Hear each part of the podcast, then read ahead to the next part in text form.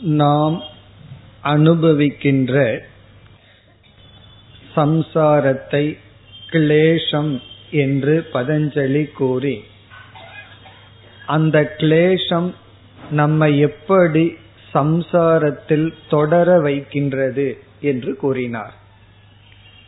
ராக துவேஷம் அவித்யா அபினிவேஷம் போன்றவைகள் அப்பொழுது நமக்கு சம்சாரத்தை கொடுப்பது மட்டும் இல்லாமல் நம்மை சம்சாரத்தில் தொடரச் செய்கின்றது அதை எப்படி கூறினார் என்றால் இந்த கிளேசங்கள் கர்மாசயத்துக்கு காரணம் என்று சொன்னார்.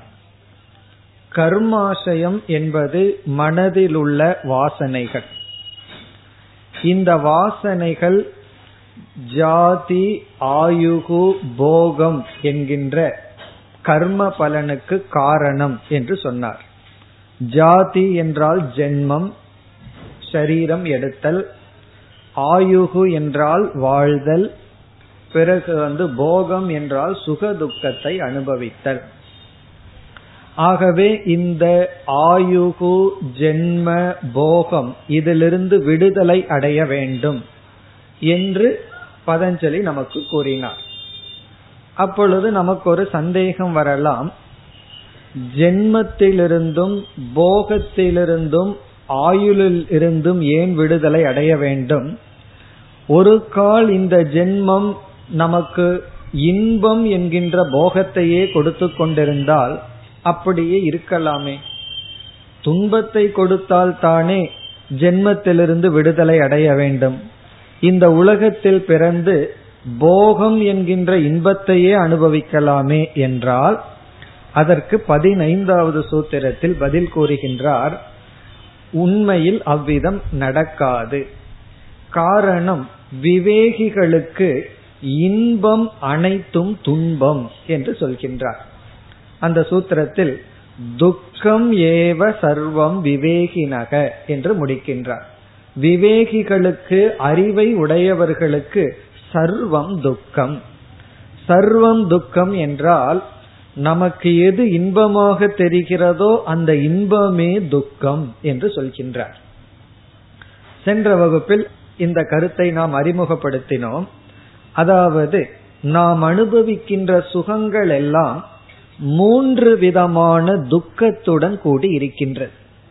ஒரு விதமான துக்கம் பரிணாம துக்கம் இரண்டாவது விதமான துக்கம் தாப துக்கம் மூன்றாவது விதமான துக்கம் சம்ஸ்கார துக்கம். அதனாலதான் இந்த பதினைந்தாவது சூத்திரம் இவ்விதம் ஆரம்பமாகின்றது.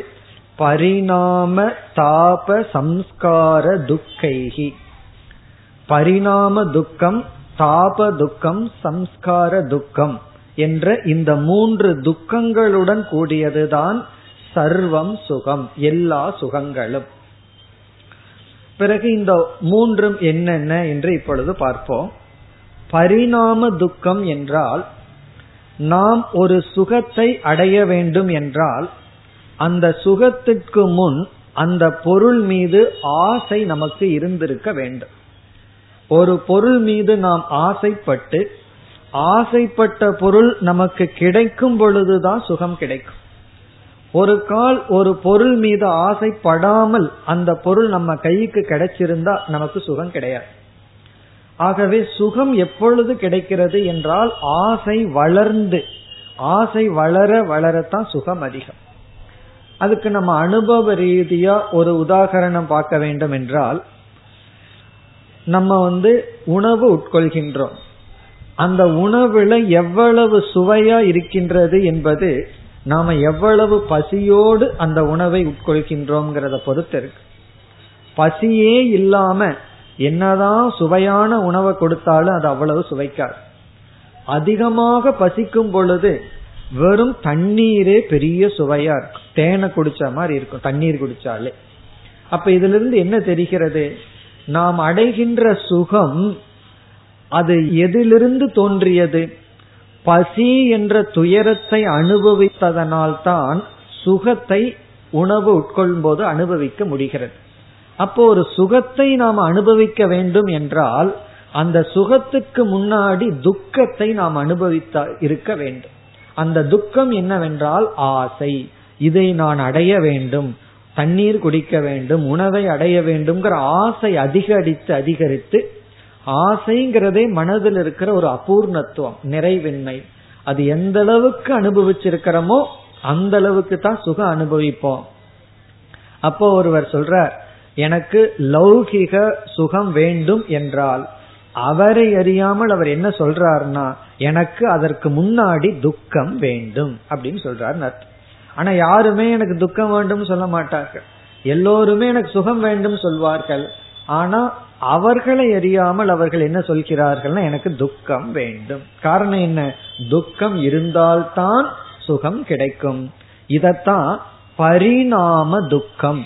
அதாவது துக்கத்தினுடைய பரிணாமமாக வருவதுதான் அனைத்து சுகங்களும். அப்போ ஒரு சுகம் வந்து பரிணாம துக்கத்துடன் கூடியது. ஒரு காலத்துல துக்கமா இருந்து அதனுடைய பரிணாமம் தான் நமக்கு சுகமாக இருக்கிறது. ஆகவே இந்த உலகத்துல எந்த சுகத்தை எடுத்துக்கொண்டாலும் அந்த சுகத்துக்கு முன் துக்கம் என்று ஒன்று உள்ளது. துக்கத்தினுடைய பரிணாமம் பரிணாமம்னா மாற்றம் தான் சுகம். பிறகு இந்த இடத்துல ஒரு விளக்காசிரியர் கூறுகின்றார் இந்த ஆசை இருக்கே அது அளவிட முடியாமல் வளர்ந்து கொண்டே போயிட்டு இருக்கும் இந்த ஆசைக்கு திருப்திங்கிறதே தெரியாதான். ஆசை அப்படிங்கிற ஒன்றுக்கு திருப்திங்கிற வார்த்தைக்கு அர்த்தமே தெரியாதான். ஆகவே இந்த ஆசை துக்க சொரூபம் இதனுடைய பரிணாமம் தான் அனைத்து சுகங்களும். இவ்விதம் முதல்ல என்ன சொல்லப்படுகிறது? அனைத்து சுகங்களும் பரிணாம துக்கத்துடன் கூடியது. இனி இரண்டாவதுக்கு போவோம். இரண்டாவது துக்கம் தாப துக்கம் என்று சொல்லப்படுகிறது. இதெல்லாம் என்ன என்றால் ஒவ்வொரு சுகத்திலும் கலந்திருக்கின்ற துயரங்கள். நம்ம வந்து வெறும் பியோர் தூய்மையான சுகத்தை மட்டும் எடுத்து அனுபவிக்க முடியாது. ஒரு சுகத்தை அனுபவிக்கணும்னா ஏற்கனவே துக்கத்தை அனுபவிச்சு அதனுடைய விளைவாகத்தான் சுகம் கிடைக்கும். அந்த இதத்தான் பரிணாமம்னு சொன்னோம். இப்ப தாப துக்கம்னா என்ன என்றால் சுகத்தை அனுபவித்து கொண்டிருக்கும் பொழுது. இப்ப வந்து நம்ம இன்பத்தை அனுபவிச்சுட்டு இருக்கோம். இன்பத்துக்கு முன்னாடி துக்கம்தான் இருந்தது. துக்கம்தான் இன்பமா பரிணாமம் அடைந்தது. இப்பொழுது இன்பத்தை அனுபவித்துக் கொண்டிருக்கும் வேளையில் அந்த இன்பத்திற்கு தடை வரும் பொழுது நமக்கு வருகின்ற துயரம்தான் தாப துக்கம் என்று சொல்லப்படுகிறது. அதாவது இன்பத்தை அனுபவிச்சிட்டு இருக்கும் பொழுதே அந்த இன்பத்திற்கு தடை வந்தால் உடனே துயரம் வரும். அதை நம்ம டெஸ்ட் பண்ணி பார்க்கணும்னா ஒரு குழந்தை கையில ஐஸ்கிரீமையோ சாக்லேட்டையோ கொடுத்துட்டு அதை சாப்பிட்டு இருக்கும் போது பிடுங்கணும்னு வச்சுக்கோமே என்ன ஆகும் உடனே அது கத்தும் அழுக்கும் ரகல பண்ணும் துயரப்படும். எதை காட்டுதுன்னா இன்பம் அனுபவிச்சிட்டு இருக்கும் பொழுது அந்த குழந்தை வந்து இவ்வளவு இன்பத்தை நான் அனுபவிச்சிட்டனே போதும்னு விடாது. ஒரு ஐஸ்கிரீமை கொடுத்து அது நைன்டி பர்சன்ட் தொண்ணூறு சதவீதமான ஐஸ்கிரீம் அதை சாப்பிட விடுங்க. கொஞ்சம் இருக்கும்போது கையில பிடுங்கி பாருங்க அது உடனே அழுகும். நம்ம வந்து இந்த ஐஸ்கிரீம்ல தொண்ணூறு சதவீதத்தை சாப்பிட்டமே அப்படிங்கிற எண்ணம் இருக்காது. கொஞ்சம் இருக்கிறது கிடைக்கவில்லையே அப்படின்னு ஒரு துயரம் வரும். இதுதான் தாபம் என்று சொல்லப்படுகிறது. இன்பத்தை அனுபவிச்சிட்டு இருக்கும் பொழுதே ஒரு தடை வரும் பொழுது ஏற்படுகின்ற துயரம். அது எப்படிப்பட்ட துயரம் என்றால் துவேஷ ரூபமான குரோத ரூபமான துயரம். இன்பத்துக்கு வந்து யார் தடையாக இருக்கிறார்களோ உடனே அவர்கள் மீது ஒரு வெறுப்பு ஏற்படும் ஒரு கோபம் ஏற்படும் பொறாமை ஏற்படும். இப்படி எப்பொழுது ஏற்படும்னா இன்பத்தை அனுபவிக்கும் பொழுது தடை வரும் பொழுது. இதெல்லாம் தாபம் என்று சொல்லப்படுகிறது. தாபம்ங்கிற சொல்லுக்கு பொருள் வந்து எரித்தல் உருக்குதல் ஒரே தாபமா இருந்ததுன்னு சொல்வார் வெயில் அதிகமா இருந்ததுன்னா ஒரே தாபம்னு சொல்வார் அப்படின்னா உருக்குதல் அர்த்தம்.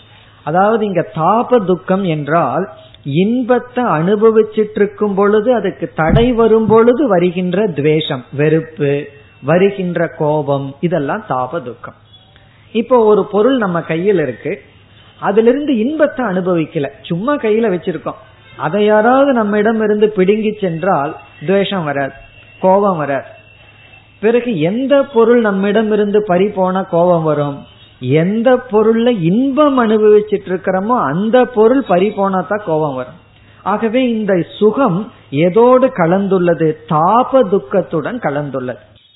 இப்ப வந்து ஒருவர் நமக்கு சாப்பிடுறதுக்கு ஒரு பொருள் கொடுக்கிறார். அது நமக்கு பிடிக்கலன்னு வச்சுக்கோமே. ஏதோ கொடுத்துட்டாங்க வழி இல்லாம சாப்பிட்டு இருக்கோம் யாரோ ஒருத்தர் பிடுங்கிட்டு போறாங்கன்னா உள்ள சந்தோஷப்படுவோம். நல்ல வேலை தப்பிச்சோம் அப்படின்னு சொல்லி. ஆனா விருப்பமானது ஒண்ணு நம்ம சாப்பிட்டு இருக்கும் போது யாராவது பிடுங்கன்னா என்ன வரும்? துயரம் வந்துடும் அப்ப இதுல இருந்து அந்த சுகம்தான் தாபத்திற்கு காரணம். சுகத்தை அனுபவிக்கிறது தான் தாபத்திற்கு காரணம். அப்ப தாப துக்கம் அப்படின்னு சொன்னா நாம இன்பத்தை அனுபவிச்சிட்டு இருக்கும் பொழுதே எந்த செகண்ட் வேணுமாலும் இன்பம் துன்பமா மாறிடலாம். கேரண்டியே கிடையாது. நம்ம ஏதாவது பொருள் வாங்கினா கேரண்டி கொடுப்பாங்க. அதே போல இன்பத்துக்கு கேரண்டியே கிடையாது. எனி டைம் அந்த இன்பத்துக்கு தடை வரலாம். வேற யாருமே தடை வரலைன்னா நமக்கு நோய் மூலியமா தடை வரலாம். நாமளே தடையா மாறிடலாம். நமக்கே ஒரு தடை நம்மிடமிருந்தே வரலாம். பிறகு நம்ம ஏன் நொந்துக்கும் ஒன்னா மற்றவங்களை திட்டுவோம். இல்ல நம்ம தலையில கைய போட்டுட்டு என் தலையெழுத்துன்னு சொல்லி நம் மீது வெறுப்பு நம் மீது கோபம் அல்லது மற்றவர்கள் மீது கோபம் வெறுப்பு. இதெல்லாம் வருவதற்கு காரணமே இன்பம்தான். எந்த பொருள் மீதும் நமக்கு பற்று இல்லை. எந்த பொருளுமே நம்ம திருப்திப்படுத்த முடியாது. நான் ஆத்மஸ்வரூபத்தை அறிந்து என்னுடைய ஞானத்திலேயே நான் திருப்தியா இருந்தேன்னு சொன்னா பிறகு எந்த தாபமே நம்ம மனசுல வராது. நமக்கு தாபம் வருவதற்கு காரணம் பொருளை சார்ந்து அதுல இன்பத்தை அனுபவிக்கிறதுனாலதான். எந்த பொருளையும் சாராது நம்மிடத்தில் நம்ம திருப்தியா இருந்துட்டோம்னா எப்பொழுது துவேஷம் வரும் எப்போ கோபம் வரும் அதற்கு வாய்ப்பே இல்லை. ஆகவே இந்த லௌகிக சுகங்கள் அனைத்தும் தாப துக்கத்துடன் கூடியது. இதற்கு முன்னாடி பார்த்தோம்னா இன்பத்திற்கு முன்னாடி துன்பம்தான் இருந்தது. துன்பம்தான் இன்பமா மாறுச்சு. ஆசைங்கிற துன்பம் தான் பொருளை அடையும் போது இன்பமா மாறுச்சு. சரி இன்பத்தை அனுபவிக்கும் பொழுதாவது முழுமையா அனுபவிப்போமா? துக்கம் கலக்காம அனுபவிப்போமானா அதுவும் கிடையாது. இன்பத்தை அனுபவிக்கும் பொழுதும் கூட தாப துக்கத்தோடு அந்த இன்பம் கூடி இருக்கு. சில சமயம் தாப துக்கம் வெளிப்படும் சில சமயம் வெளிப்படாம இருக்கலாம். ஆனா தாப துக்கத்துடன் கூடியது. எனி டைம் எந்த நேரம் வேணாலும் வெடிச்சிடலாம் இனி அடுத்த துக்கத்துக்கு போவோம். சம்ஸ்கார துக்கம்.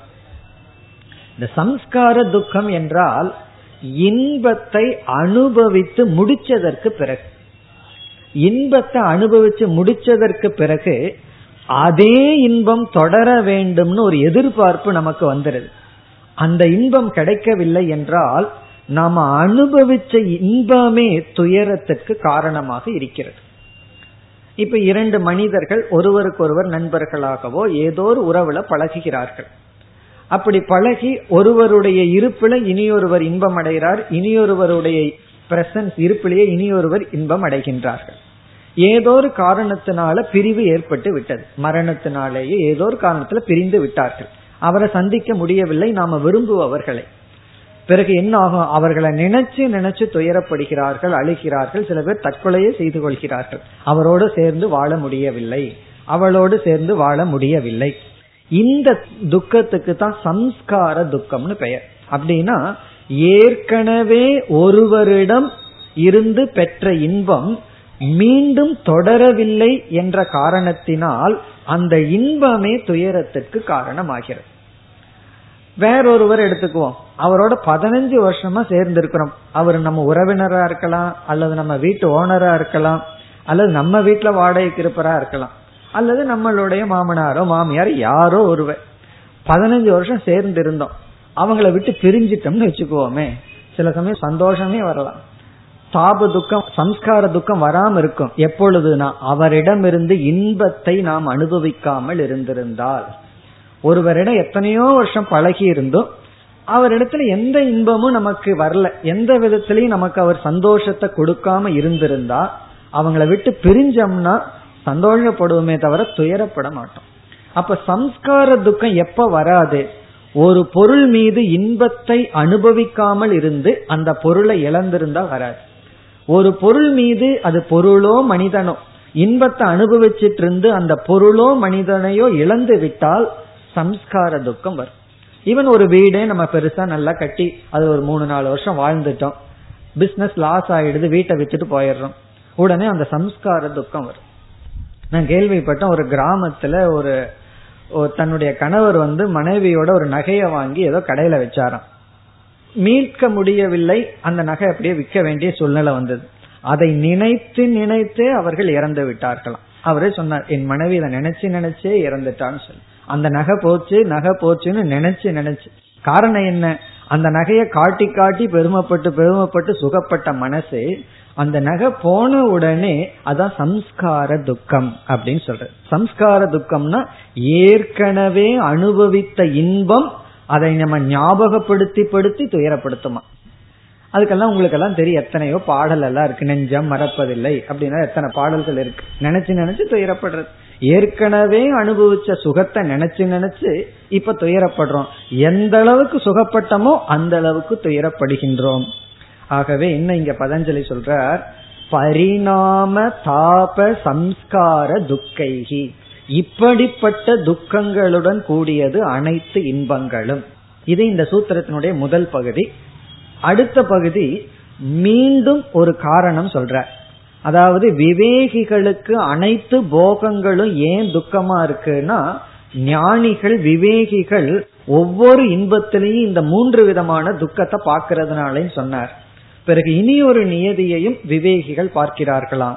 அது சூத்திரத்தினுடைய அடுத்த பகுதி குண விருத்தி விரோதாச்ச. இதெல்லாம் சூத்திரத்துக்குள்ளேயே இருக்கு. குண விருத்தி விரோதாச்ச துக்கம் ஏவ சர்வம் விவேகி நக அதனுடைய அர்த்தத்தையும் இப்பொழுது பார்ப்போம்.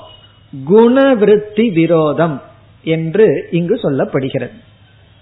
இங்க குணம் என்றால் சத்துவம் ரஜஸ் தமஸ் என்ற குணம். விருத்தி என்றால் குணத்தினுடைய வெளிப்பாடு. சத்துவ குணத்தினுடைய வெளிப்பாடு அமைதி ஆனந்தம் அறிவு இதெல்லாம் சத்துவத்தினுடைய வெளிப்பாடு. சத்துவ குணவிருத்தி வந்து இப்படி இருக்கும். அமைதியா இருக்கும் மனம் ஆனந்தமா இருக்கும். பிறகு வந்து அறிவை வாங்கி கொள்ளும். இதெல்லாம் சத்துவத்தினுடைய வெளிப்பாடு. ரஜோ குணத்தினுடைய விருத்தி வெளிப்பாடு வந்து பொறாமை கோபம் ஆசை செயல். அது ஏதாவது பிஸியா செயல்பட்டுட்டே இருக்கணும். செயல்படுதல். தமோ குணத்தினுடைய வெளிப்பாடு வந்து மயக்கம் மோகம் சோம்பல் உறக்கம் இதெல்லாம்.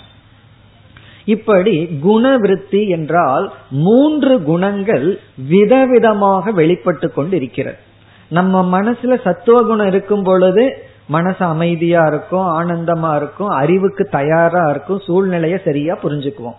ரஜோகுணத்தில் இருக்கும்போது யாரு சொன்னாலும் கேட்க மாட்டோம். நம்ம நம்ம செயல்பட்டுட்டு இருப்போம். கோபம் வரும் ஒரே ஆக்டிவிட்டியில இருப்போம். செயல்ல இருப்போம். தமோ குணத்தில் இருக்கும்போது சோம்பல் உறக்கம் மோகம் மயக்கம் அதுல இருப்போம்.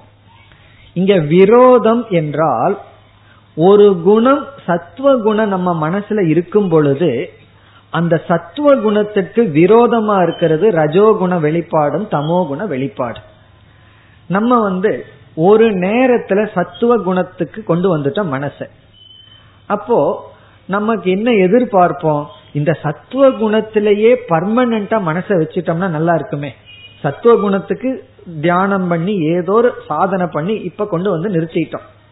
நிறுத்தின உடனே சத்துவத்திலேயே பர்மனண்டா வச்சுக்கலாம்னு நினைக்கும் போது திடீர்னு அதனுடைய விரோதி சத்துவத்துக்கு விரோதி ரஜோகுணம் வந்துருதான் வந்து என்ன பண்ணிருதான் சத்துவ குணத்தை அடிச்சிட்டு அது முன்னாடி வந்து நின்னுக்குதான். சரி ரஜஸ்லயாவது இருப்போம்னு நினைச்சா உடனே தமோ குணம் வந்துருதான் பிறகு என்ன பண்ணுது? துயரம் வந்து சங்கடம் வந்த உடனே மறுபடியும் கொஞ்சம் புத்தி வந்து அடிபட்டா தான் தெரியும்னு சொல்லுவோமே உடனே மறுபடியும் சத்துவ குணம் வருது.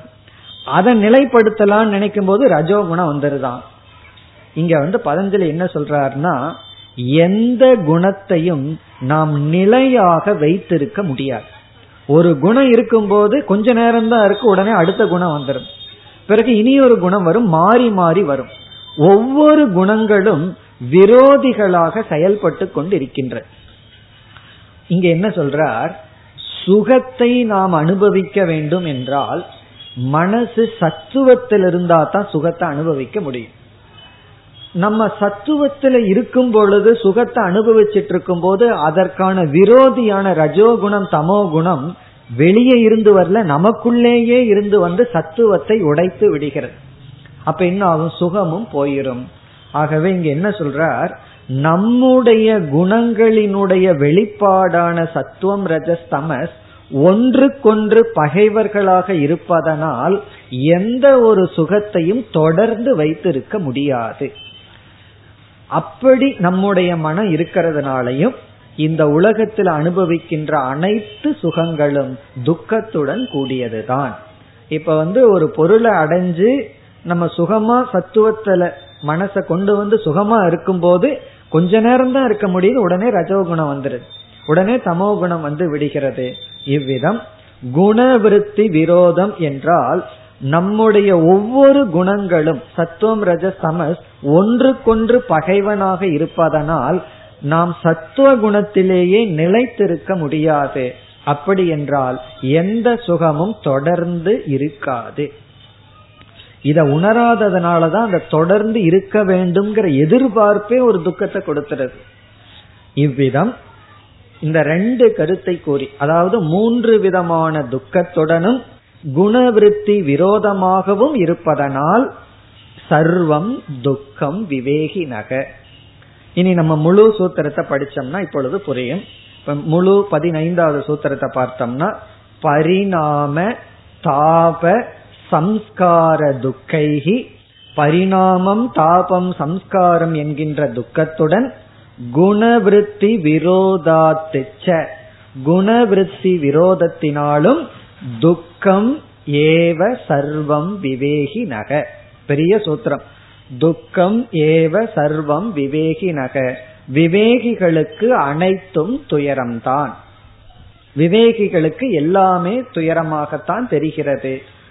காரணம் என்னன்னா எல்லா சுகத்திலையும் இப்படிப்பட்ட துக்கங்கள் இருக்கின்றது. தாப பரிணாம தாப சம்ஸ்கார துக்கம் பிறகு வந்து குணங்கள் வந்து சஞ்சலமாகவே இருக்கும் நிலையாக இருக்காது. இந்த கருத்தை எதற்கு சொல்றார்? நமக்கு ஒரு சந்தேகம் வந்தது அந்த சந்தேகத்திற்கான நிவர்த்தி தான் இந்த கருத்து. என்ன கருத்து? ஜென்மத்திலிருந்து விடுதலை அடைய வேண்டும் போகத்திலிருந்து விடுதலை அடைய வேண்டும்னு சொன்னா ஏன் அந்த சுகமான போகத்தையே அனுபவிக்கலாமே துக்கம்ங்கிற போகம் வராம பார்த்து கொள்ளலாமே என்றால் அது இயற்கையில் முடியாது. ஆகவே ஜென்ம ஆயுள் போகம் இவைகளிலிருந்து நாம் விடுதலை அடைய வேண்டும் என்பதற்காக இவ்விதம் கூறினார். இனி நாம் அடுத்த பதினாறாவது சூத்திரத்திற்கு செல்வோம். இந்த சூத்திரமானது சிறிய சூத்திரம். முதல்ல சூத்திரத்தை படிப்போம்.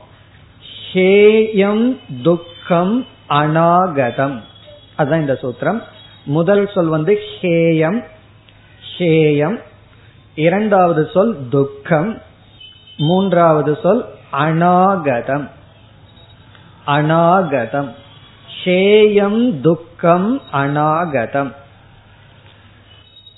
இனி இதனுடைய விளக்கத்திற்கு செல்ல வேண்டும். இதுவரை பதஞ்சலி என்ன செய்தார்? இந்த இரண்டாவது பாதத்தில் முதலில் கிரியா யோகம் என்ற கர்மயோகத்தை அறிமுகப்படுத்தி பிறகு நம்முடைய சம்ஸ்காரங்கள் நம்முடைய சம்சாரங்கள் கிளேஷ ரூபங்கள் என்று அறிமுகப்படுத்தி அந்த கிளேஷம் என்று சொல்லப்படுகின்ற ராகத்வேஷ அவித்யா அபினிவேஷம் போன்றவைகளெல்லாம் எப்படியெல்லாம் நம்மை துயரப்படுத்தும் என்று கோரி அதிலிருந்து நாம் விடுதலை அடைய வேண்டும் என்ற எண்ணம் வர வேண்டும் என்பதற்காக அனைத்து இன்பங்களும் துக்கத்துடன் கூடியதே என்றெல்லாம் கூறினார். இனிமேல் வருகின்ற சில சூத்திரங்களில் நான்கு கருத்துக்களை வரிசையாக கூறப் போகின்றார். நாலு முக்கியமான கருத்துக்கள் வர இருக்கின்றது. அதனாலதான் இந்த இடத்துக்கு வந்த உடனே விளக்க ஆசிரியர்கள் எல்லாம் சதுர் வியூகம் அப்படின்னு சொல்கிறார்கள். சதுர் வியூகம் நான்கு வியூகத்தை இனி அமைத்து கொடுக்க போகிறார். பதஞ்சலி என்று விளக்கம் சொல்கிறார்கள். இந்த வியூகம்ங்கிற வார்த்தை மகாபாரதத்தை போர்ல எல்லாம் பார்க்கும்போது நீங்க கேள்விப்பட்டிருக்கலாம். ஒவ்வொரு வியூகத்துல படைகளை அமைத்து கொள்ளுதல். பாம்பு ரூப வியூகத்துல அமைச்சிட்டோம்னா எதிராளி வந்து கருட ரூபத்தில் அமைப்பார்களாம். அதை வந்து வெல்வதற்கு. அப்படி வியூகம் அப்படின்னு சொன்னா இந்த வியூகம்ங்கிற சொல்லுக்கு அமைப்புன்னு அர்த்தம். இங்க சதுர் வியூகம்னா நான்கு விதத்துல இனிமேல் சூத்திரத்தை அமைத்து பதஞ்சலி நம்மை எடுத்து செல்கிறார். அந்த நான்கும் என்ன? அது வேதாந்தத்துல பேச வேண்டிய முக்கியமான கருத்து. வேதாந்தத்துல இந்த நான்கு தான் முக்கியமா பேசப்படும். வேதாந்தத்துல என்ன பேசுறோம்? பிலாசபியில நாம என்ன பேசுறோம்னா இந்த நான்கு டாபிக் தான். அது என்ன என்று இப்பொழுது முதலில் பார்ப்போம். ஒன்று வந்து ஹேயம். ஹேயம்ங்கிறது முதல் கருத்து. ஹேயம் என்றால் சம்சாரம் அப்படின்னு அர்த்தம். நாம படிக்கின்ற துயரம் சம்சாரம். ஹேயம் அது வந்து முதல் வியூகம். முதல் வியூகம்னா ஒன்னு முதல் கருத்து ஃபர்ஸ்ட் டாபிக் இரண்டாவது வந்து ஹேய ஹேதுகு. ஹேயம்னா சம்சாரம் ஹேதுகுனா காரணம். ஹேய ஹேது என்றால் சம்சார காரணம். இப்ப எந்த ஒரு பிலாசபர் தத்துவவாதிகளும் முதல்ல எது சம்சாரம்னு லட்சணம் கொடுக்கணும்? இதுதான் சம்சாரம் அப்படின்னு சொல்லணும். ஹேயம்னா இதுதான் அப்படின்னு சொல்லணும். சொன்னா மட்டும் போதாது அதற்கு காரணம் என்னன்னு சொல்லணும். அது வந்து இரண்டாவது. ஹேய ஹேது அப்ப ஹேயம் என்றால் என்ன? எதை சம்சாரம்னு சொல்றோம்? எதை சம்சாரத்துக்கு காரணமா சொல்றோம்? அது ஹேய ஹேது இதெல்லாம் வரிசையா சொல்ல போறார் ஃபர்ஸ்ட் ஹேயம்னா என்னன்னு சொல்லுவார். ஹேய ஹேது என்னன்னு சொல்லுவார். எது சம்சாரத்துக்கு காரணம்? இரண்டாவது. மூன்றாவது வந்து ஹானம். ஹானம். ஹா நா இம் ஹானம் ஹானம் அப்படின்னா மோக்ஷம் அர்த்தம். ஹானம் என்றால் மோக்ஷம். இனி அடுத்தது வந்து ஹான ஹேது அல்லது ஹான உபாயம். மோக்ஷத்திற்கான மார்க்கம். மோக்ஷத்திற்கான வழி. இந்த நாலு தான் நான்கு வியூகம் என்று சொல்லப்படுகிறது. வியூகம்னா நான்கு பில்லர் அர்த்தம். நான்கு விதமான ஒரு பெரிய தூணை போல முக்கியமான கருத்து. ஒரு பிலாசபிக்கும் இனி ஒரு பிலாசபி ஒரு தத்துவமும் இனி ஒரு தத்துவமும் வேறுபட காரணமுமே இந்த நான்குக்கும் கொடுக்கிற விளக்கத்துல தான். சம்சாரம் ஹேயம்னா என்ன? ஹேய ஹேது என்ன? ஹேதுனா காரணம். எது சம்சாரம்? அந்த சம்சாரத்திற்கு காரணம் என்ன? மூன்றாவது வந்து ஹானம் மோக்ஷம்னா என்ன? சில பேர் வந்து செத்து போறதுதான் மோக்ஷம்னு சொல்லுவார்கள் அதெல்லாம் நம்ம ஏத்துக்க முடியாது. மோக்ஷங்கிறது எது? பிறகு மோக்ஷ காரணம் என்ன? மரணம் அடைகிறது தான் மோக்ஷம்னா ரொம்ப சுலபம். காரணம் என்ன? அதை அடையிறது ரொம்ப சுலபம். ஒன்னா சூசைட் பண்ணிக்கலாம் இல்ல யாரையாவது என்ன கொண்டுருன்னு சொல்லிடலாம். ஆகவே அது வந்து மோக்ஷம் அல்ல மோக்ஷ காரணமும் அல்ல. மோக்ஷம்னா என்ன? அந்த மோக்ஷத்தை அடையிற மார்க்கம் என்ன? சில பேர் சொல்லுவாங்க கர்மம் பண்ணிட்டே இருந்தா மோட்சத்தை அடைஞ்சிடலாம். இப்படி எத்தனையோ காரணங்கள் இருக்கு. அதெல்லாம் இனி வரிசையாக பதஞ்சலி சொல்ல போறார். அதில் இந்த சூத்திரத்தில் ஹேயத்தை கூறுகின்றார் முதல் கருத்தை கூறுகின்றார் அதனாலதான் இந்த சூத்திரத்தை பார்த்தோம்னா ஹேயம் என்று ஆரம்பம் ஆகிறது ஹேயம் துக்கம் அநாகதம். இப்ப இந்த நான்கு கருத்துல ஹேயம் எது சம்சாரம்? எதற்கு நிவிருத்தியை தேட வேண்டும்? அது ரொம்ப அழகா சொல்ற சில சமயங்கள்ல எதற்கு நம்ம நிவிருத்திய தேட வேண்டிய அவசியம் இல்லையோ அதற்கு தேடிட்டு இருப்போம்.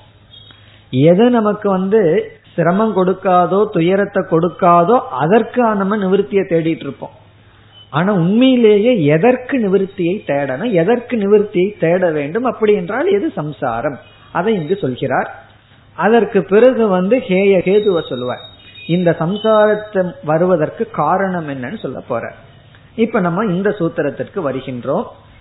இங்க ஹேயம்னா என்ன? எது சம்சாரம்? அடுத்த சொல்லே விளக்குகின்றது. ஹேயம் அதாவது சம்சாரம் என்பது அடுத்த சொல் வந்து துக்கம். துக்கந்தா ஹேயம் அப்படின்னு சொல்றார். அதாவது துயரந்தா சம்சாரம் அப்படின்னு சொல்றார். உண்மைதானே? துயரமா இருக்கும் போது நம்ம என்ன சந்தோஷமாவா இருப்போம்? நான் துயரமா சந்தோஷமா இருக்கிறேன்னு சொல்லுவோமா யாராவது? நான் ரொம்ப துக்கமா மனநிறைவோடு இருக்கேன்னு சொல்ல முடியாது. ஏன்னா சந்தோஷம்னு சொன்னாவே துக்கத்துக்கு எதிர்ச்சொல்லுதான் நான் துக்கமா கம்ஃபர்டபுளா இருக்கிறேன்னு யாரும் சொல்லவே முடியாது. அப்ப துக்கம் தான் சம்சாரம். இப்ப இந்த இடத்துல பதஞ்சலி என்ன செய்கின்றார்? துக்கத்தை மூன்றாக பிரிக்கின்றார். துக்கத்தை வந்து மூன்றாக பிரித்து அதுல ஒரு துக்கம் முதல் துக்கம் வந்து அதீத துக்கம். முதல் துக்கம் வந்து துக்கம்னா என்னன்னு நமக்கு தெரியும் துயரம். மனசுல அனுபவிக்கிற ஒரு கஷ்டம் துயரம். முதல் துயரம் வந்து அதீத துக்கம். அதீத துக்கம் என்றால் நாம் ஏற்கனவே அனுபவித்து விட்ட துக்கம். அதீதம்னா கடந்ததுன்னு அர்த்தம் பாஸ்ட் கடந்த காலத்தில் நாம் அனுபவிச்ச துக்கம்னு ஒன்னா பிரிக்கிறார். இரண்டாவது வர்த்தமானம் துக்கம். வர்த்தமானம் துக்கம்னா இப்பொழுது அனுபவிச்சிட்டு இருக்கிற துக்கம் பிரசன்ட் நிகழ்கால துக்கம். இந்த நேரத்தில் அனுபவிச்சிட்டு இருக்கிற துக்கம். அனுபவிச்சுட்டு இருந்தால். சில சமயம் கிளாஸே துக்கம் ஆயிட்டா துக்கம் அது நிகழ்காலம். சந்தோஷமா இருந்ததுன்னா இந்த நேரத்துல துக்கம் இல்லைன்னு அர்த்தம். அப்ப நிகழ்கால துக்கம். இப்படி நம்முடைய துக்கத்தை மூணா பிரிச்சிடுறோம். அதீதம் கடந்த காலத்துல அனுபவிச்ச துக்கம் நிகழ்காலத்துல அனுபவிச்சுட்டு இருக்கிற துக்கம் அனாகதம்னா அனுபவிக்க போற துக்கம். இங்க பதஞ்சலி என்ன சொல்றார்? நீங்க வந்து அனுபவிச்சு முடிச்ச துக்கத்துக்கு பரிகாரம் தேடுவீர்களா? அது தேடி என்ன பிரயோஜனம்? அதான் துக்கம் அனுபவிச்சாச்சே. ஒரு துயரத்தை நம்ம அனுபவிச்சு முடிச்சாச்சு. அதற்கு நம்ம வந்து நிவிருத்திக்கு அதை நீக்கிறதுக்கு நம்ம உபாயம் தேடக்கூடாது. தேட வேண்டிய அவசியம் இல்லை தேடவும் மாட்டார்கள். ஏற்கனவே அனுபவிச்சு முடிச்ச துயரத்தை சம்சாரம்னு சொல்லக்கூடாதுன்னு சொல்ற அதாவது அதீத துக்கம் சம்சாரம் அல்ல. ஏன்னா அது அனுபவிச்சு போயாச்சு. அதை வந்து நம்ம துயரம்னு எடுத்துக்கொண்டு அதற்கு நிவிருத்தியை நம்ம தேடக்கூடாது. சில பேர் அதற்கு நிவிருத்தியை தேடுவார்கள். அப்ப என்ன இந்த மாதிரி பண்ண அப்ப என்ன இந்த மாதிரி பண்ணு சொல்லிட்டு இருப்பார்கள். அப்ப என்ன கஷ்டப்படுத்தின அப்ப என்ன கஷ்டப்படுத்தின. பத்து வருஷத்துக்கு முன்னாடி என்ன கஷ்டப்படுத்தினு சொல்லிட்டு இருந்தா என்ன பிரயோஜனம்? அது கஷ்டப்பட்டாச்சு போயாச்சு. அதற்கு நம்ம நிவிருத்தியை தேடக்கூடாது. அதை பத்தி பேசி பிரயோஜனம் இல்லை. ஆகவே அதீத துக்கத்தை சம்சாரம்னு இங்க லட்சணம் அவர் கொடுக்கவில்லை. இப்ப துக்கம்ங்கிறது அதீதமா இருந்ததுன்னா அது போயாச்சு அதை பத்தி விட்டுற வேண்டியதுதான். போனது போகட்டும்னு விட்டுறணும். சரி வர்த்தமான துக்கத்துக்கு பரிகாரம் தேடலாமா அப்படின்னு சொன்னா நாம இப்பொழுது துயரத்தை அனுபவிச்சுட்டு இருக்கும் பொழுது அந்த துயரத்துக்கு பரிகாரத்தை தேட முடியாது காரணம் தேடுற நேரத்துக்குள்ள துக்கத்தை அனுபவிச்சு முடிச்சிருவோம். இப்ப வந்து ஏற்கனவே நம்ம கோபப்பட்டு ஏதோ தப்பு பண்ணியிருக்கோம். அதை ஒன்றும் பண்ண முடியாது. கோபம் வந்து போயாச்சு. இப்பொழுது கோபத்துல இருக்கும்போது கோபத்தை நீக்கிறதுக்கு ஒன்றும் பண்ண முடியாது. ஏன்னா நீக்கிறவனே கோவப்பட்டுட்டு இருக்கான். எந்த ஆள் கோபத்தை நீக்கணுமோ அந்த ஆளே கோபத்துல இருக்கான். அதனால அப்போ ஒன்றும் பண்ண முடியாதான். இப்ப வர்த்தமான துக்கத்திலிருந்து விடுதலை அடைய நம்மளால ஒன்றும் பண்ண முடியாது. ஏன்னா அந்த அதற்கு முயற்சி செய்யற ஆளே அங்க கிடையாது. ஏன்னா அவரே துக்கப்பட்டு இருக்கார். ஆகவே என்ன சொல்றார்? நம்முடைய பிரயத்தனம் நம்முடைய முயற்சி எதுல இருக்க வேண்டும் என்றால் அனாகத துக்கத்தை நீக்கிறதுல தான் இருக்கணும். அதனாலதான் இந்த சூத்திரத்துல கடைசி சொல் அனாகதம் துக்கம் ஹேயம். சம்சாரம்ங்கிறது எது என்றால் இனி சந்திக்க போற துயரத்திலிருந்து விடுதலை அடைதல். அனாகதம்னா இதுவரைக்கும் நம்ம சந்திக்கல. இனிமேல் வரப்போகுது. அதை இப்பொழுதே பார்த்து அதை நீக்கிறது தான் அதைத்தான் நம்ம நீக்கணும். அதுதான் சம்சாரம்னு சொல்ற அப்ப சம்சாரம்ங்கிறது என்ன என்றால் ஏற்கனவே நடந்து முடிஞ்ச துக்க சம்சாரம்னு சொல்ல வேண்டாம். ஏன்னா அது போயாச்சு. நடந்து கொண்டு இருக்கிறத சம்சாரம்னு சொல்லலாம். ஆனா அதுக்கு உபாயத்தை தேட முடியாது ஏன்னா அனுபவிச்சுட்டு இருக்கோம். அதற்கு உபாயத்தை தேடி சரிப்படுத்துறதுக்குள்ள அந்த துக்கம் வந்து போயிடும் அல்லது அந்த துக்கத்தை அனுபவிச்சு தான் ஆகணும். பிறகு இனிமேல் வரப்போகுதே துக்கம். அதைத்தான் நம்ம வந்து பாதுகாக்க முடியும். அந்த துக்கம் வராம நம்ம பாதுகாக்க முடியும். இந்த இடத்துல நம்ம எப்படி புரிஞ்சுக்கணும்னா இப்ப உடல்ல வந்து ஃபீவர் வந்திருக்கு காய்ச்சல் வந்திருக்குன்னு வச்சுக்கோமே. ஏற்கனவே காய்ச்சல் வந்துட்டு போச்சு அதை பத்தி பேசி பிரயோஜனம் இல்லை. சரி இப்ப வந்திருக்கிறத ஒன்னும் பண்ண முடியாதுன்னு அர்த்தம் இல்லை. இப்ப வந்துட்டு இருக்கும் போது நம்ம மருந்து சாப்பிடுறோம். அது நீங்குது. அந்த மாதிரி இங்கு சொல்லவில்லை. இங்கு சொல்ற துக்கம் வந்து மானச தாபத்தை சொல்ற. மனதில் இருக்கிற வெறுப்பு கோபம் பொறாமை நிறைவின்மை அதை சொல்ற. அது ஏற்கனவே அனுபவிச்சுட்டே இருக்கும் பொழுது அதனுடைய பிடியில இருக்கும் போது நம்மளால ஒன்றும் பண்ண முடியாது. ஏன்னா நம்ம அந்த பிடியில இருக்கிறோம். கோபம்ங்கிற பிடியில் இருக்கிறோம் பொறாமைங்கிற பிடியில் இருக்கும்போது பரிகாரம் தேடுறதுக்கான சக்தி நமக்கு இல்லை நம்ம அடிமைப்பட்டு இருக்கோம். ஆகவே வர்த்தமான துக்கத்தையும் சம்சாரத்தை அனுபவிச்சுட்டு இருந்தாலும் அத ஹேயம்னு சொல்ல வேண்டாம். நீக்கத்தக்கதுன்னு சொல்ல வேண்டாம்னு சொல்ற. இந்த ஹேயம்ங்கிற சொல்லுக்கு பொருள் வந்து நீக்கத்தக்கது நீக்க வேண்டியதுன்னு அர்த்தம். நீக்க வேண்டியது எதுன்னா ஏற்கனவே அனுபவிச்ச துக்கம் நீக்க வேண்டியதல்ல. அனுபவிச்சு கொண்டு இருக்கிறத நீக்க வேண்டியதுன்னு சொல்ல முடியாது ஏன்னா நீக்க முடியாது ஏன்னா அப்பொழுது அதன் பிடியில் இருக்கிறோம். பிறகு அனாகதம் வரப்போற துக்கம் தான் நீக்கத்தக்கது. நாம இனிமேல் கோபம் வராம இருக்கு. அதாவது கோபப்படாம இருக்கும் போது வரப்போற கோபத்துக்கு எச்சரிக்கையா இருக்கணுமா? அதனால சில பேர் சொல்லுவார்கள் நான் ஒருவர் வந்து வீட்டுல லேட்டா வர்றாங்கன்னு சொன்னா அவங்க லேட்டா வரும்போது எனக்கு கோபம் வந்துடும் அதனால நான் வெளியே போயிடுறேன்னு சொல்றது வரும்போது இருந்தா கோபம் வந்துருமா?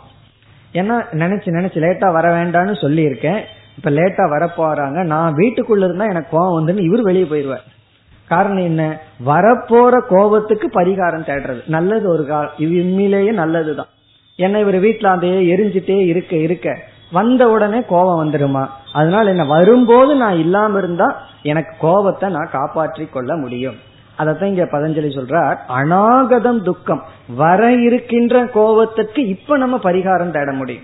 கோபம் வந்ததுக்கு அப்புறம் பரிகாரம் தேட முடியாது. அதனாலதான் கோவப்பட்டு கொண்டிருப்பவரிடம் போய் கோவப்படாதீங்கன்னு சொல்லி பாருங்க எச்சா கோபம் வரும். அது சொல்லவே கூடாது. காரணம் என்ன? கோபப்பட்டு கொண்டிருப்பவருக்கு கோபத்தை அந்த நேரத்துல நீக்கிற சக்தி கிடையாது. மார்க்கம் கிடையாது. நீங்க அங்க ஏதாவது பேசுனா கோபம் அதிகம்தான் ஆகும். பொறாமப்பட்டு இருக்கும் போது பொறாமப்படாதன்னு சொன்னா பொறாமை அதிகமாகும். அப்போ நடந்து கொண்டிருக்கின்ற துயரத்திலிருந்து நம்ம ஒன்னும் பண்ண முடியாது. அது கொஞ்சம் விவரமா என்ன பண்ணணும்னா பேசாம போயிடணும். பிறகு எந்த விதமான சம்சாரத்திலிருந்து விடுதலை அடைகிறதுக்கு முயற்சி பண்ண வேண்டும் என்றால் வர இருக்கின்ற. அதுதான் இங்க லட்சணம் கொடுக்கிறார். அநாகதம் துக்கம் ஹேயம். இனிமேல் வர இருக்கின்ற கோபம் பொறாமை சோகம் இதிலிருந்து நாம இப்பவே தயாராகி கொள்ள வேண்டும். அதுதான் வந்து ஹேயம் அப்படிங்கிற கருத்துல பதஞ்சலி சொல்ற விஷயம் இது. அதாவது ஹேயம் என்றால் நீக்கத்தக்கது. எது நீக்கத்தக்கதுன்னா நடந்ததல்ல நடந்து முடிந்ததல்ல நடந்து கொண்டிருப்பதுல நீக்கிறதுக்கு நமக்கு சக்தி இருக்காது. வேற வழி இல்லாம அனுபவிச்சு தான் ஆகணும். அனாகதம் வர போவதிலிருந்து தான் நம்ம வந்து காப்பாற்றி கொள்ள வேண்டும். வள்ளுவர் சொல்வாரல்ல வருமுன் காக்க வேண்டும் சொல்றாருல்ல. இப்ப வருமுன் காக்கிறதான் இங்க பதஞ்சலி சொல்லி உள்ளார் வருவதற்கு முன்னாடியே நம்ம தயாராக வேண்டும். அப்ப எந்த துக்கம் சம்சாரம்னா நமக்கு காத்து கொண்டிருக்கு நம்ம வந்து பிடிக்கிறதுக்கு காத்து கொண்டு இருக்கான் அதுதான் சம்சாரம்னு சொல்ற. பிடிச்சதை ஒன்றும் பண்ண முடியாது அது பிடிச்சாச்சு. பிடிச்சு விட்டதையும் ஒன்றும் பண்ண முடியாது அதை விட்டுட்டு போயாச்சு. ஆனா பிடிக்கிறதுக்கு காத்துட்டு இருக்கே அதிலிருந்து தான் தப்பிக்கொள்ள வேண்டும். அதுதான் இந்த சூத்திரத்துல சொல்லியுள்ளார். இப்ப இந்த சூத்திரத்துல முதல் கருத்தை சொல்லிட்டார். என்ன? ஹேயம்னா என்ன? வரப்போற துயரத்திலிருந்து நம்மை காத்து கொள்ள வேண்டும். இனி அடுத்த சூத்திரத்துக்கு போவோம். அடுத்த சூத்திரத்துல இருந்து அடுத்த கருத்தை சொல்றார். ஹேய ஹேத்து. இந்த சம்சாரத்துக்கான காரணம் என்ன? அதாவது வரப்போற துயரம் இருக்கே அது ஏன் வருது? நம்ம இடத்துல அந்த துயரம் வருவதற்கு தயாரா காத்துட்டு இருக்கான் அப்படி இருப்பதற்கு காரணம் என்ன? நாம ஏன் ஒரு துயரத்திற்கு உயிரை கொடுத்து அதை நம்ம பிடிக்கிறதுக்கு நம்மளே காவல் வச்சிருக்கோம். அதற்கு என்ன காரணம்? அதாவது சம்சார காரணம் என்ன? அதை கூறுகின்றார் பதினேழாவது சூத்திரம். சூத்திரத்திற்குள் சென்றால் திரஷ்டு முதல் சொல் திரஷ்டு திருஷ்யயோகோ திரஷ்டு திருஷ்யயோகோ சம்யோக சம்யோக ஹேய கேதுகு ஹேய கேதுகு இதுல மூன்று சொற்கள் இருக்கின்றது. திரஷ்டு திருஷ்யயோகோ சம்யோக ஹேய கேதுகு கடைசி சொல்ல எடுத்துக்குவோம்.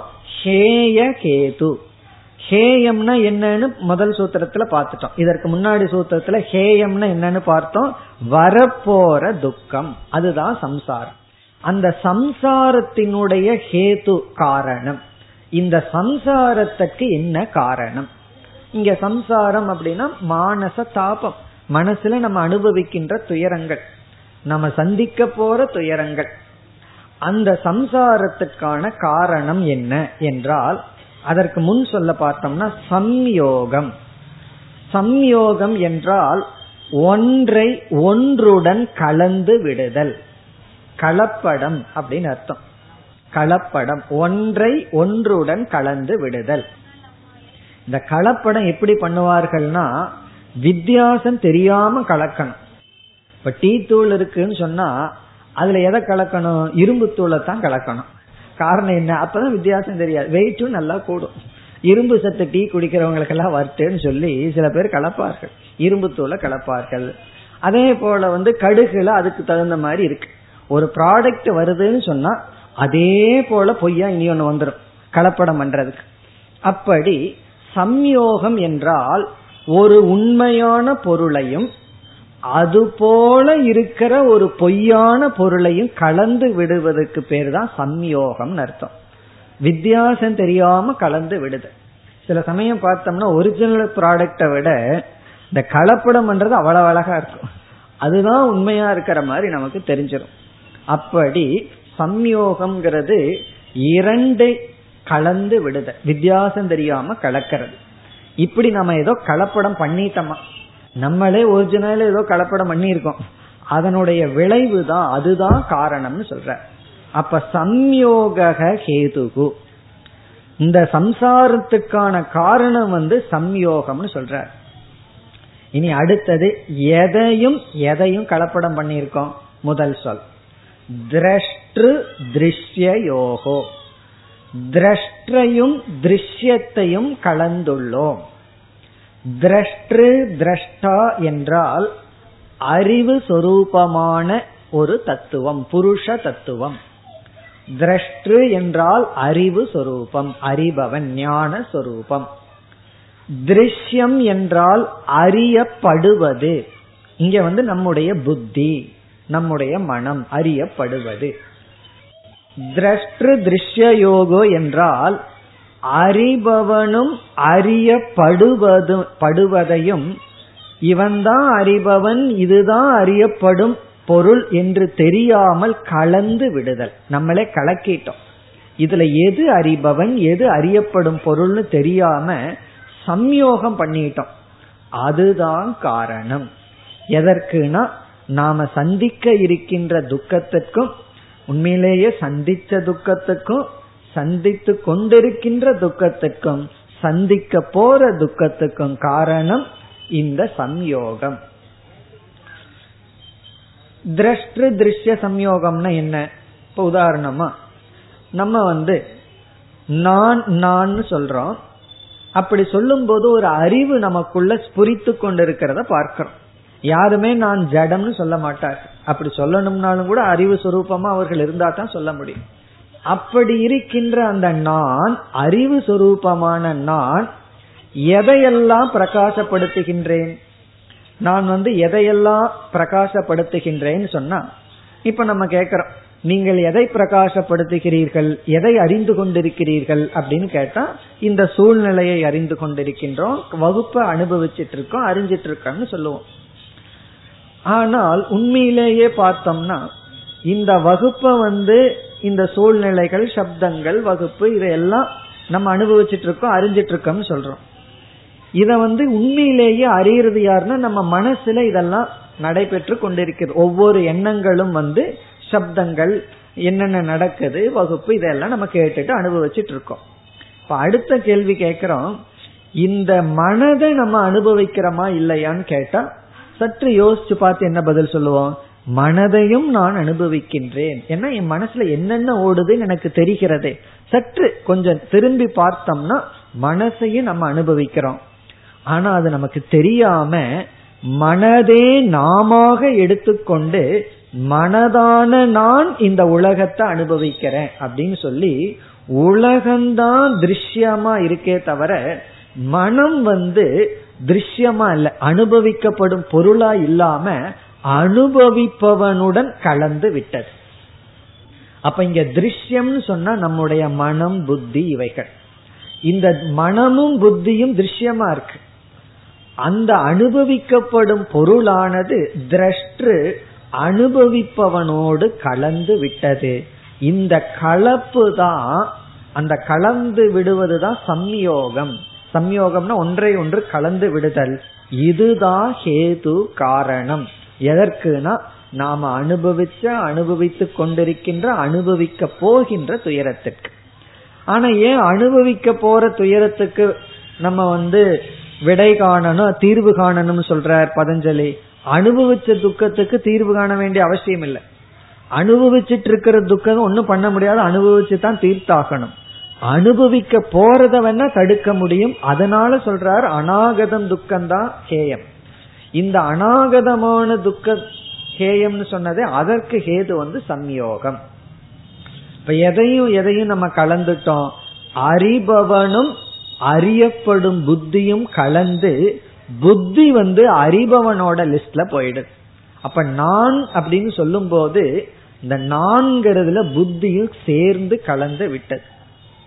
இப்ப வந்து ஒருவர் வந்து வயதானவர் கண்ணாடி போட்டுட்டு இருக்காங்கன்னு வச்சுக்கோமே அவர் இடத்துல நான் கேட்கிறேன் உங்களுடைய கண்கள் எதை முதலில் பார்க்கிறதுன்னு கேட்டா அவர் என்ன சொல்லுவாரு? நான் புஸ்தகத்தை பாக்கிறேன் அப்படின்னு சொல்லுவார். ஆனா அவர் கண்ணு முதல்ல கண்ணாடியை தான் பாக்குது அது வழியா தான் மற்றதை பாக்குது பிறகு என்ன ஆச்சுன்னா கண்ணாடி வந்து கண்ணினுடைய பார்ட்டா மாறிடுது. அதை நம்ம செப்பரேட்டா சொல்றது இல்லை அதே போல நம்முடைய புத்தியின் மூலம் உலகத்தை பார்க்கிறோம். அந்த புத்தியின் பார்த்து பிறகு அதன் மூலமா உலகத்தை பார்க்கிறோம். ஆகவே நம்ம மனமும் பார்க்கப்படுவது திருஷ்யம். அதை நம்ம கவனக்குறைவினாலேயோ அறியாமையினால அதை நம்ம கவனிக்காமல் அந்த புத்தியையும் நம்முடைய லிஸ்ட்ல சேர்த்துக்கிட்டோம் அதுதான் காரணம்னு சொல்ற மேலும் இதை விளக்க போற இப்ப வந்து ஏதோ கொஞ்சம் வேகா தெரியுது. அதற்கும் நான் அனுபவிக்க போற துக்கத்துக்கு என்ன சம்பந்தம்னு சம்பந்தம் தெரியாம இருக்கும். ஆனா அதை நம்ம பார்க்க போறோம். ஏன்னா இனிமேல் வர்ற பகுதிகள் வந்து முழுமையா வேதாந்த பகுதிகள் தான். அதற்கு பிறகு வந்து அஷ்டாங்க யோகம்னு சொல்லி இந்த பதஞ்சலி யோக சூத்திரத்திலேயே முக்கியமான பகுதி எட்டு படிகள். அதை அப்படியே ஆரம்பிக்க போற ஆகவே இந்த பகுதியில நம்ம ஆரம்பிச்சோம்னா அப்படியே வேதாந்த பகுதியில போய் பிறகு சாதனைகள் அஷ்டாங்க யோகத்துல போய் இந்த சூத்திரத்தை பார்க்க போகின்றோம். அப்படி இங்க என்ன சொல்லியிருக்கார்? திரஷ்டு திருஷ்ய யோகோ திரஷ்டுக்கும் திருஷ்யத்துக்கும் உள்ள சம்யோகம் சேர்க்கைதான் ஹேய ஹேது சம்சாரத்திற்கு காரணம். இப்போ பதினாறாவது சூத்திரத்துல ஹேயம்னா என்னன்னு சொல்லி பதினேழாவது சூத்திரத்தில் ஹேய கேதுவ சொல்லிட்டார். ஹேய கேதுவ என்ன சொன்னார்? ஹேயத்திற்கு காரணம் அதாவது துயரத்திற்கு காரணம் வந்து சம்யோகம்னு சொன்னார். சம்யோகம்னு சொல்லும் பொழுது எதுவும் எதுவும் கலந்து விட்டதுன்னு சொன்னாரு. அறிபவனும் அறியப்படும் பொருளும் கலந்து விட்டதுன்னு சொன்னார். இனி அடுத்த இரண்டு சூத்திரத்தில் என்ன செய்ய போறார்? அறியப்படும் பொருள் இருக்கே திருஷ்யம் அதை சற்று விளக்கப் போகின்றார். ஆகவே இனி அடுத்த சூத்திரத்துக்கு போவோம். பதினெட்டாவது சூத்திரத்துக்கு செல்லலாம். பதினெட்டு பத்தொன்பது இந்த இரண்டு சூத்திரத்தில் இவர் எடுத்துக்கொள்ற கருத்து வந்து திருஷ்யத்தை விளக்குகிறார். இப்ப நமக்கு புதிதான ரெண்டு வார்த்தை கிடைச்சிருக்கு. திரஷ்டா திருஷ்யம். திரஷ்டான்னா அறிபவன் திருஷ்யம்னா அறியப்படும் பொருள். நாம் இங்க சுருக்கமா பார்த்தோம் அறியப்படும் பொருளை அறிபவனோடு கலந்து விடுவதுதான் சம்சாரத்திற்கு காரணம்னு பார்த்தோம். இதை நம்ம வந்து பிரிக்க வேண்டும் அப்படின்னு அது பிரிக்கிறது தானே பிறகு மோட்சத்திற்கு காரணமாகும். அப்படி பிரிக்க வேண்டும் என்றால் நாம எதை கலந்தோம் அப்படிங்கிறது தெளிவா தெரியணும். இப்ப வந்து ஒரு நம்ம வாங்கியிருக்கிற ப்ராடக்ட்ல கலப்படம் இருக்குன்னு சொல்லிட்டா முதல்ல என்ன கலந்திருக்குன்னு தெளிவா தெரிஞ்சா தானே அதை நீக்க முடியும். ஆகவே அந்த திருஷ்யத்தை பற்றிய தெளிவான ஞானம் நமக்கு தேவை. அதை இப்பொழுது இரண்டு சூத்திரத்துல கொடுக்கின்றார். இப்ப நம்ம பதினெட்டாவது சூத்திரத்துக்கு போவோம். இந்த சூத்திரமானது இப்ப சூத்திரத்தை பார்ப்போம். பிரகாஷ பிரகாஷ கிரியா ஸ்திதி சீலம். இதெல்லாம் ஒரு வார்த்தை. பிரகாஷ கிரியா ஸ்திதி சீலம். இதெல்லாம் சேர்ந்து ஒரு சொல். பிரகாஷ கிரியா ஸ்திதி அடுத்த சொல் வந்து பூத இந்திரிய ஆத்மகம். பூத இந்திரிய ஆத்மகம். இது ஒரு சொல். பூத இந்திரிய ஆத்மகம். பிறகு அடுத்தது போக போக அபவர்கார்த்தம் அபவர்கார்த்தம் போக அபவர்கார்த்தம் கடைசி சொல் வந்து திருஷ்யம். கடைசி சொல் வந்து திருஷ்யம். அதாவது திருஷ்யம் என்பது இதெல்லாம் அப்படின்னு அர்த்தம். எது திருஷ்யம் என்றால் இப்ப நம்ம படிச்சதெல்லாம் திருஷ்யமா. என்னென்ன? பிரகாஷ கிரியா ஸ்திதி சீலம் பூத இந்திரிய ஆத்மகம் போக அபவர் கார்த்தம் இதெல்லாம் திருஷ்யம்ங்கிற சொல்லுக்கான விளக்கம். இப்ப இந்த சூத்திரத்தினுடைய சாரம் என்னன்னு பார்த்துட்டு ஒவ்வொரு சொல்லினுடைய விளக்கத்தை பிறகு பார்ப்போம். இப்ப இதனுடைய சாராம்சம் என்ன என்றால் திருஷ்யம் என்பது இங்க வந்து வெறும் மனம் புத்தின்னு மட்டும் சொல்லாம அது மூலமா அனுபவிக்கப்படுகின்ற இந்த அனைத்து பிரபஞ்சத்தையே எடுத்துக்கொள்ற எதெல்லாம் இந்த உலகத்துல படைக்கப்பட்டுள்ளதோ சிருஷ்டியோ அத திருஷ்யம்னு சொல்ற. ஆகவே திருஷ்யத்துக்கு சுருக்கமான ஒரு விளக்கம் சொல்ல வேண்டும் என்றால் சிருஷ்டிகி படைப்பு கிரியேஷன் எதெல்லாம் படைக்கப்பட்டுள்ளதோ அதெல்லாம் திருஷ்யம். இதிலிருந்து திருக் என்று சொல்கின்ற ஆத்மா படைக்கப்படாதது. எது படைக்கப்படாத ஆத்மாவோ அவன் அறிபவன். எதெல்லாம் கிரியேட் பண்ணியிருக்க படைக்கப்பட்டுள்ளதோ அதெல்லாம் திருஷ்யம். இனி அந்த திருஷ்யம் எப்படியெல்லாம் படைக்கப்பட்டிருக்குன்னு சொல்ல போறார். அதற்கு பிறகு அடுத்த கேள்வி வருது இந்த திருஷ்யத்தினால என்ன பலன்? இந்த படைக்கப்பட்ட உலகம் எந்த விதத்துல நமக்கு பலன் கொடுக்குது? அதையும் சொல்கின்றார். இதே சூத்திரத்துல சொல்றார். அதாவது இந்த திருஷ்யம் படைக்கப்பட்ட இந்த உலகம் ரெண்டு காரியத்தை செய்யுதான். ஒன்று சம்சாரத்துக்கு காரணம் ஆகிறது இனி ஒன்று மோக்ஷத்துக்கும் காரணம் ஆகிறது இதே உலகம்தான் நம்ம சம்சாரத்துக்கு காரணமாக தான் இதே உலகத்தை பயன்படுத்தி தான் நம்ம மோட்சத்தையும் அடைய முடியுமா? ஆகவே இந்த திருஷ்யம் இரண்டு பிரயோஜனத்தை கொடுக்கிறது. பிரயோஜனம்னு சொன்னா இரண்டு விளைவுன்னு சொல்லலாம். ஏன்னா சம்சாரத்தை பிரயோஜனம்னு சொல்ல முடியாது. இரண்டு விளைவு. ஒரு விளைவு சம்சாரம் இனியொரு விளைவு மோக்ஷம். அதாவது யூஸ் ஆயிருக்கு யூட்டிலிட்டி ஆயிருக்குன்னு அர்த்தம். இந்த திருஷ்யம் வந்து சம்சாரத்திற்கும் பயன்படுது மோக்ஷத்துக்கும் பயன்படுது. இனி இந்த திருஷ்யத்தினுடைய தன்மை என்ன? அதுதான் இந்த சூத்திரத்தினுடைய முதல் பகுதியும் அடுத்த சூத்திரத்திலையும் சொல்ல போறார். அதாவது இந்த உலகம் எப்படி அமைக்கப்பட்டுள்ளது. இந்த கருத்து வந்து சாங்கியம்ங்கிற மதத்திலையும் யோக மதத்திலையும் ஒரே மாதிரி இருக்கும். அதாவது இந்த உலகத்துல படைக்கப்பட்டுள்ள அனைத்து தத்துவங்களும் சில கோணங்கள்ல முறையாக வகுக்கப்பட்டு கூறப்பட்டுள்ளது. அதெல்லாம் திருஷ்யம் அது என்ன அப்படிங்கறத நம்முடைய அடுத்த விசாரம் அடுத்த வகுப்பில் பார்ப்போம் ஓம் போர் நமத போர் நமிதம் போர் போர் நமுதச்சதேம் பூர்ணய பூர்ணமாதாய பூர்ணமேவாவசிஷ்யதேம் ॐ शान्ति शान्ति शान्ति